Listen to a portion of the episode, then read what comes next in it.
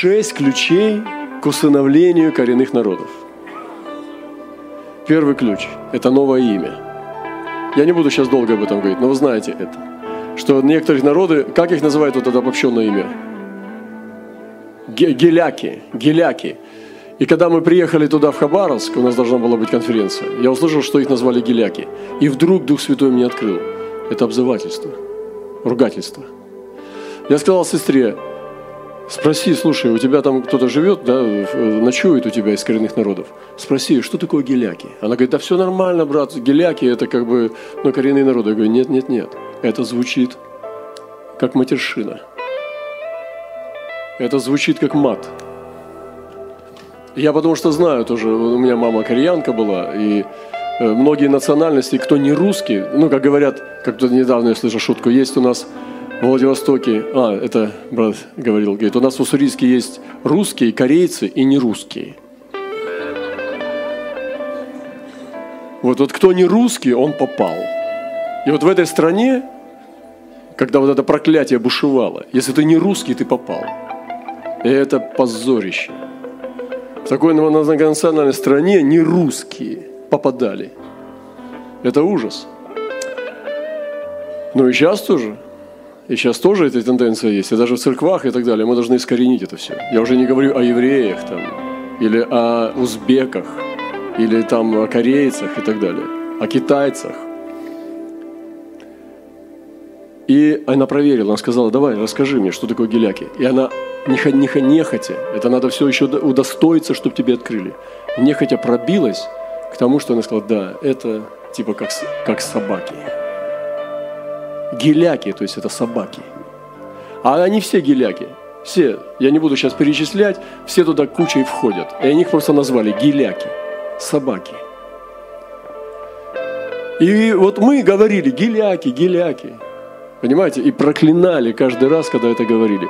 И Бог просто нам открыл вообще такую дверь, что мы откормили. Мы провозглашениями своими проклинали каждый раз, когда мы их называли. Саха – это наливай там еще, да? Я, ой, якуты. Э, как бы их пьяницами, они себя не называют якуты, они говорят «саха». И другие многие народы, которые там «человек». Ну, понятно, что человек. Но не собака же. И вот таким образом это все. Мы поняли, что когда мы начали это двигать, мы стали переживать движение, волну любви. И народы сразу же прочувствовали это и не стали открываться. Это просто ну, невероятно, потому что это первый ключ к установлению народов, это новое имя. И это библейский, потому что Господь сказал Аврааму, ты Авраам, Саре Сарра. Он давал новое имя всегда. И в традиции первых христиан всегда давали новое имя, называемый Иустом, там, и так далее, и так далее. Давали новые имена. Второе. Это бубен. Искупление, поклонение. И когда у них забрали бубен, шаманы э, захватили его, потому что некоторые народы очень чувствуют ритм. Заберите у африканцы ритм. Вы заберете у него пульс. У него начнется духовная аритмия. Он начнет шататься, потому что они смотрят через ритм. Там все в ритме. Тык-тык-тык-тык. Все стучит. Они видят мир через ритм. Им не надо учиться танцевать, они с детства двигаются так. Они ходят, когда они танцуют, на самом деле. Ритмы. И шаманы забрали, и мы когда вернули им бубен, они стали дышать. И это просто, и Господь дал нам как раз поехать в Норвегию, это было очень неожиданно для меня. Я приехал, увидел этого апостола Саамов, и он рассказал мне, мы сидели за столом, кушали, и он мне делился этой длинной историей о том, как Бог вернул ему бубен. Все церкви Норвегии закрыли для него дверь. Его писали в газетах, что он сатанист, он хочет христианство осквернить и втащить туда язычество.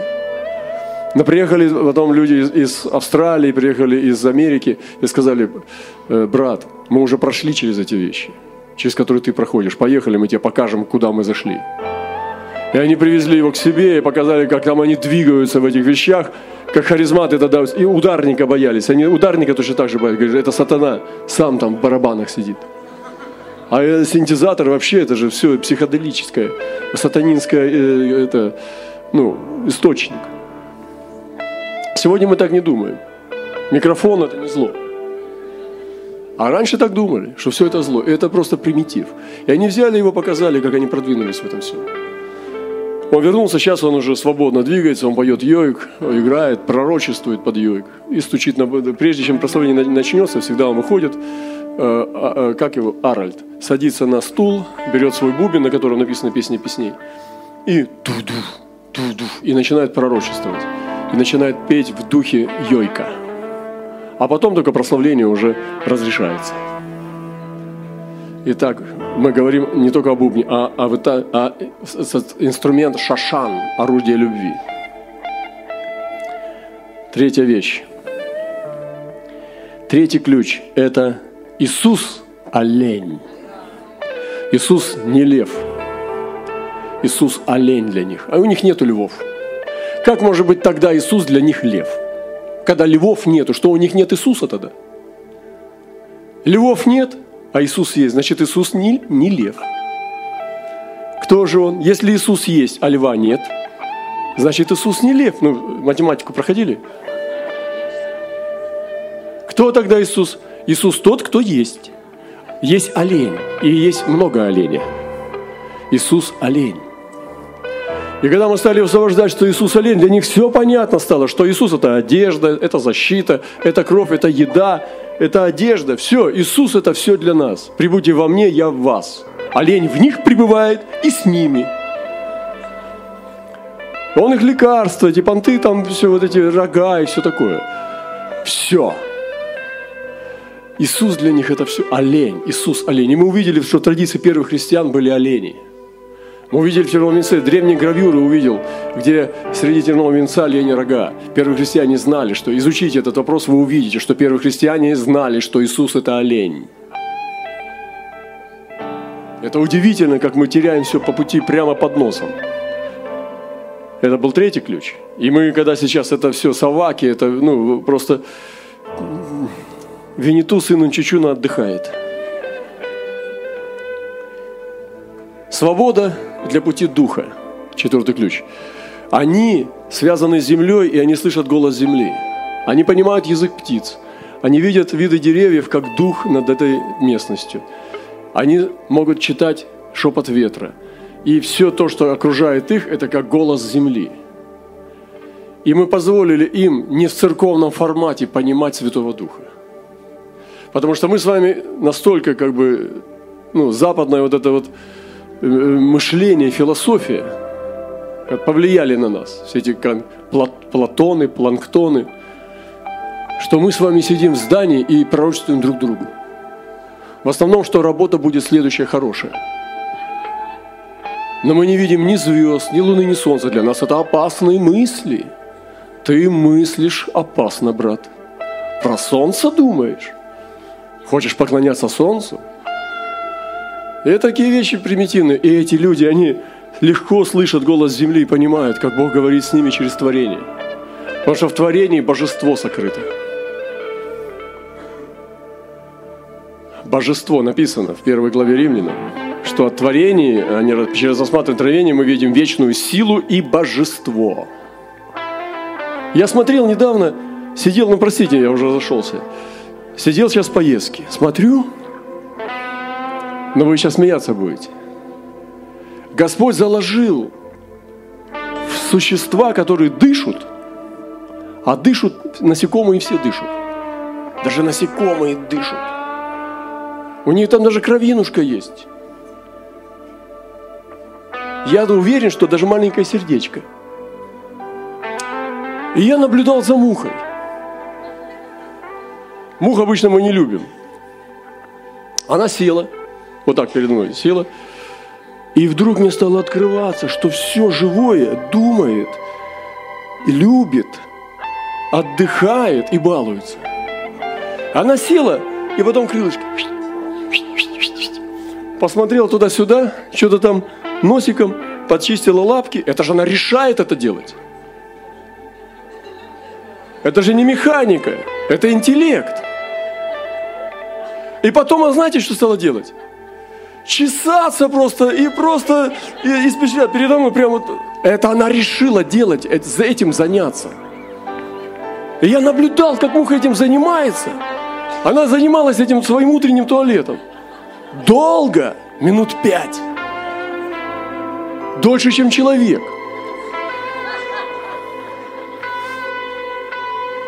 И я посмотрел на другое насекомое, оно тоже что-то решало делать. И весь мир решает что-то делать. Они сами думают и двигаются так, как они хотят.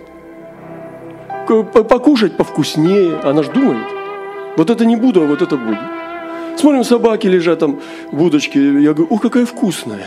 Ну, мы в Корее были.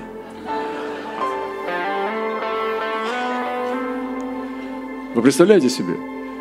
Это невероятно. И голос, земля дает голос. И написано в Библии, что она подает свой голос.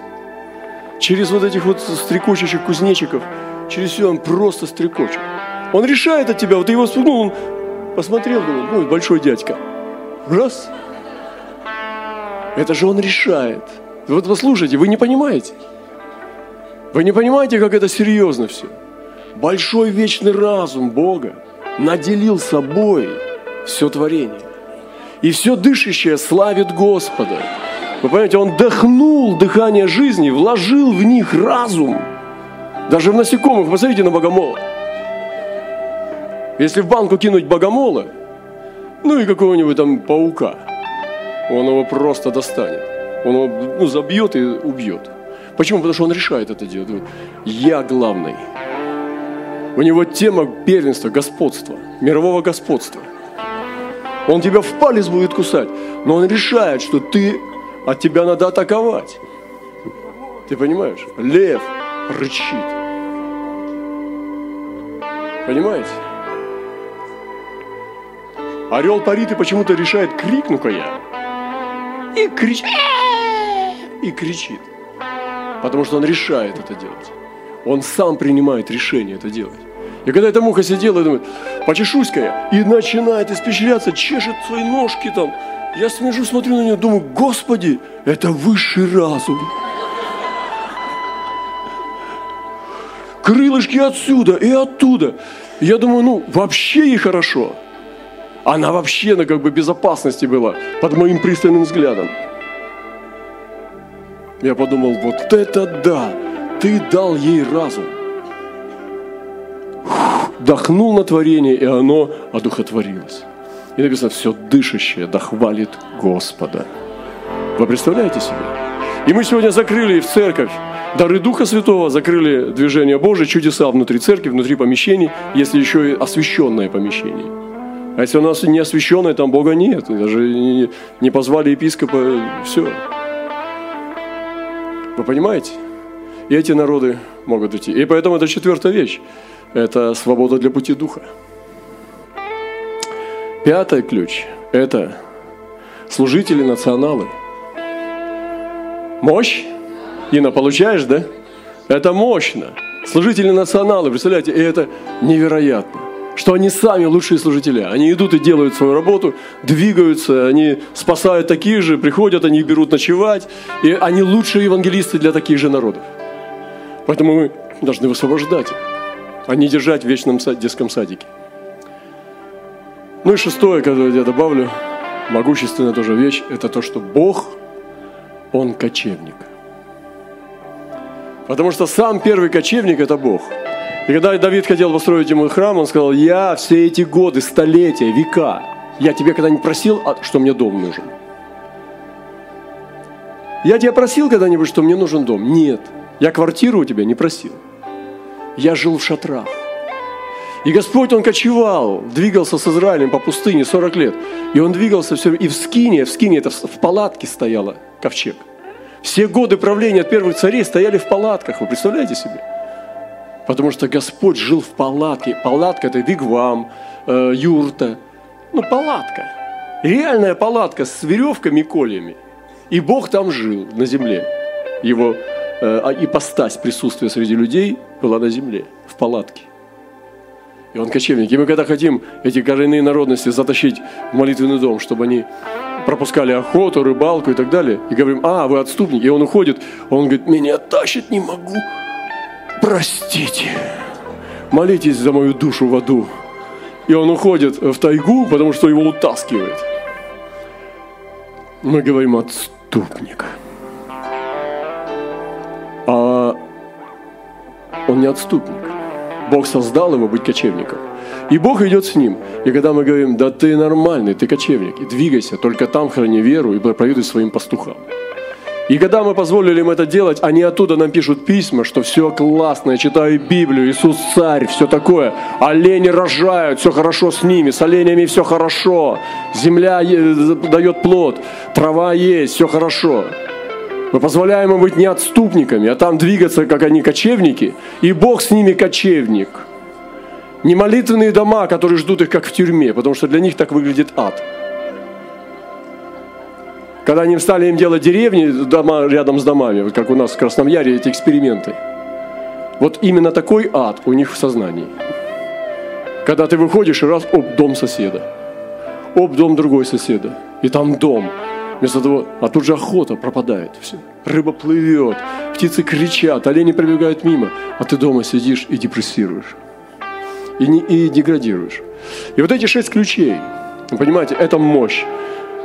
Это невероятно. И то, что мы сейчас в чем движемся, мы должны дальше продолжать настаивать в этом. Потому что это пионерское движение. Мы должны высвободить это и в Южную Америку, и в Африке, и повсюду, где есть шаманизм. И где просто мы обозначили, что они прокляты, они ничего не понимают, они там примитивные и так далее. Кто тебе сказал? Но кто тебе сказал, что если ты разбираешься в шестом, там, восьмом, девятом айфоне, ты не примитивный? Кто тебе сказал, что если ты знаешь марки машин, ты не примитивный? Ты что несешь? А они знают, что такое совесть радостная, что такое наслаждаться утром, что такое есть в меру, чтобы завтра тебе убить зверя там, и так далее. Ты понимаешь, где, где ты взял эти свои пропорции, свои вот эти вот кодексы морали? Где ты это взял? Потому дикий, как написано, осел, он со скал смеется городскому многолюдству. Это прообраз апостольской церкви. И он смотрит со скал со своих и смеется в полную пасть над городским многолюдством. Потому что думает, вот суета. Вот у них там смог, вот у них там... Вот сумасшедшие. Депрессируют, самоубийством кончают, ссорятся друг с другом, ненавидят друг друга. Да вы подальше друг от друга отойдите, и будет все хорошо. Хотя бы, чтобы ни над тобой никто не жил, да и под тобой. Это же везде люди. Вниз посмотришь, везде люди. Вверх посмотришь, везде люди.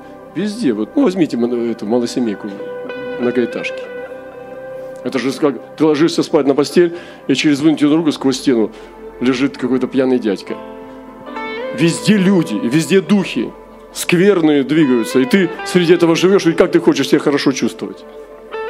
Надо опомниться, нужно Божье присутствие. Нужно нам ходить как божественно. Вот это как... Эта муха, это нечто, я бы ей имя дал. Просто она сидела, мне казалось, что она улыбается, зевает. И она просто решила немножко отдохнуть в моем присутствии. Потому что она почувствовала, что здесь какое-то присутствие. И расслабилась там просто, просто испечая, как королева. Потягушки делала свои, там, муша, мушиные. И она, я видел, что она каждый раз решает это делать. То есть она не делает это хаотично, случайно, она решает это делать. У нее есть воля. Она может же улететь, а может не улететь. Она, воля есть у мухи. У вас воли нет, а у нее есть.